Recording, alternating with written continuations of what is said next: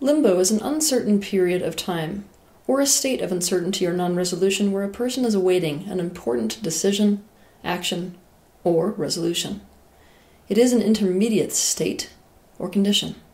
When you are in a state of limbo, you will feel stuck, as if there is absolutely no progression. And one of the hallmark experiences that comes with limbo is the feeling of being powerless.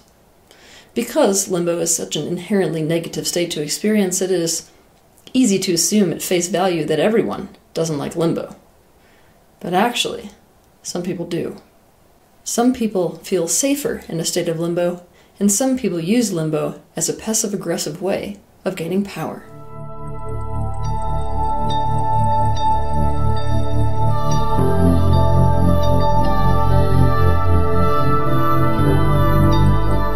There are some reasons why a person might have a positive kickback or payoff as a result of creating or maintaining a state of limbo.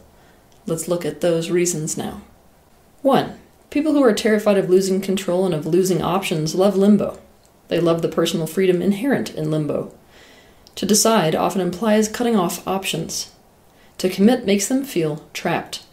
They fear the feeling of being trapped in a decision that they might regret.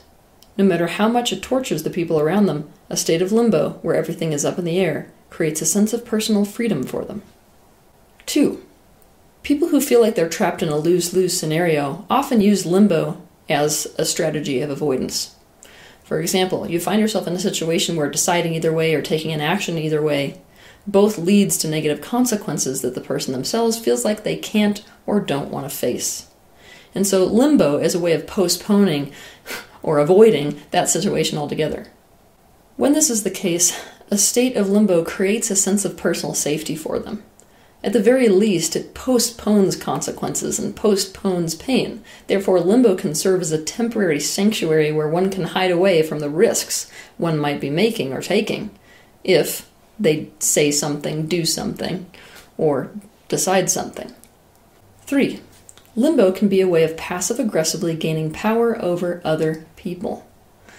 Let's say you're in a situation and you see that the progress of some situation depends entirely on you. That's a pretty powerful position to be in. For example, if you're using limbo as a way to gain shadow power, resolve, or certainty or progress depends on you providing information, or on you doing something, or on you making a decision, or on you initiating or creating resolution. This means the other person is at your mercy. You're the one in control with the ball in your court, and this is where you want to keep it. So you intentionally stay passive. Limbo then becomes a hook, keeping other people powerless and trapped, and waiting and stuck with you in the power position. This dynamic can become super abusive.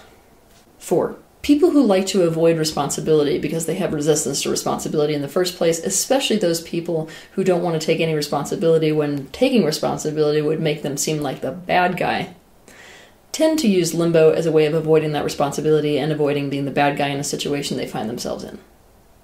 At some level, every person knows that if they don't make a decision, the decision will be made for them.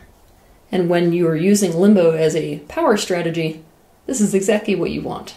You want the other person to make the decision for you or take that action. Why? Because then they're the one to blame for it. Then they're the one responsible for any fallout from it. The idea behind this one is that if they don't make a decision or if they won't do something, the pressure will build up and build up until the other person decides something or does something. By being committed to limbo, that pressure to take responsibility and make a decision or do something is on the other party. It can be the other person's fault. The other person can be the one to blame for whatever is decided or done to create forward movement. They can see themselves and be seen as the victim, and the other party will have to see themselves and be seen as the bad guy in the situation, regardless of whether this is actually the case or not. Using limbo as a means of gaining shadow power is a very dirty chess game with serious implications in a universe that is based on the law of attraction, what I like to call the law of mirroring, and also managed by the law of cause and effect. Whether conscious or subconscious, it enhances weakness of character. As a result, it's not good for you or for anyone around you. In order to let go of this strategy, First and foremost, you are going to have to tap into your bravery. Limbo is the result of your unwillingness to face, feel, and deal with something in your life. It is about fear and avoidance. Bravery is the antidote. and bravery is like a muscle you need to learn to exercise. Admit that you are afraid, and admit to what you are afraid of. Bravery does not imply the lack of fear. It implies that you are very conscious of the fact that you're afraid, and yet you are moving forward and deciding something, or taking an action, or doing something with that fear. Bring your fear out into the open and into plain view by looking at it, examining it, writing about it, talking about it, finding out whatever it will take to resolve that fear. You need to validate your fear instead of judge yourself as wrong for having that fear in the first place. If you judge your fear, nothing's going to come out of that except for more fear. this means there's a really valid reason why you're feeling the way you're feeling, regardless of whether or not you're actually perceiving accurate consequences that might come as a result of something you might decide or say or do. It's valid for you to feel that fear because you're perceiving those consequences to exist. The next thing you need to do is to get very, very clear when you are using limbo as a subconscious power strategy, or even a conscious one, then you will actually use confusion as a way of disguising the fact that you're using limbo as a power strategy. A better way of saying this is you are going to use confusion as a way of disguising your unwillingness to face and deal with whatever situation in your life you feel like you can't deal with and can't face. If you're stuck in limbo, you will keep trying to distract, postpone, defend, analyze, rationalize, and explain the situation. You do this so you can expend energy without having to make a decision or take an action. Essentially, whether you realize it or not, you're actively spinning your wheels so as to avoid moving forward. So the question you need to ask yourself is how are you confusing yourself? And how does doing so benefit you? Be brave enough to see the personal payoffs that staying stuck in limbo and keeping other people in limbo is giving to you. From there, you need to make a conscious choice. Either consciously choose to stay in limbo, knowing very powerfully the reason why you're doing it and also the consequences for doing so, or get the hell out of it.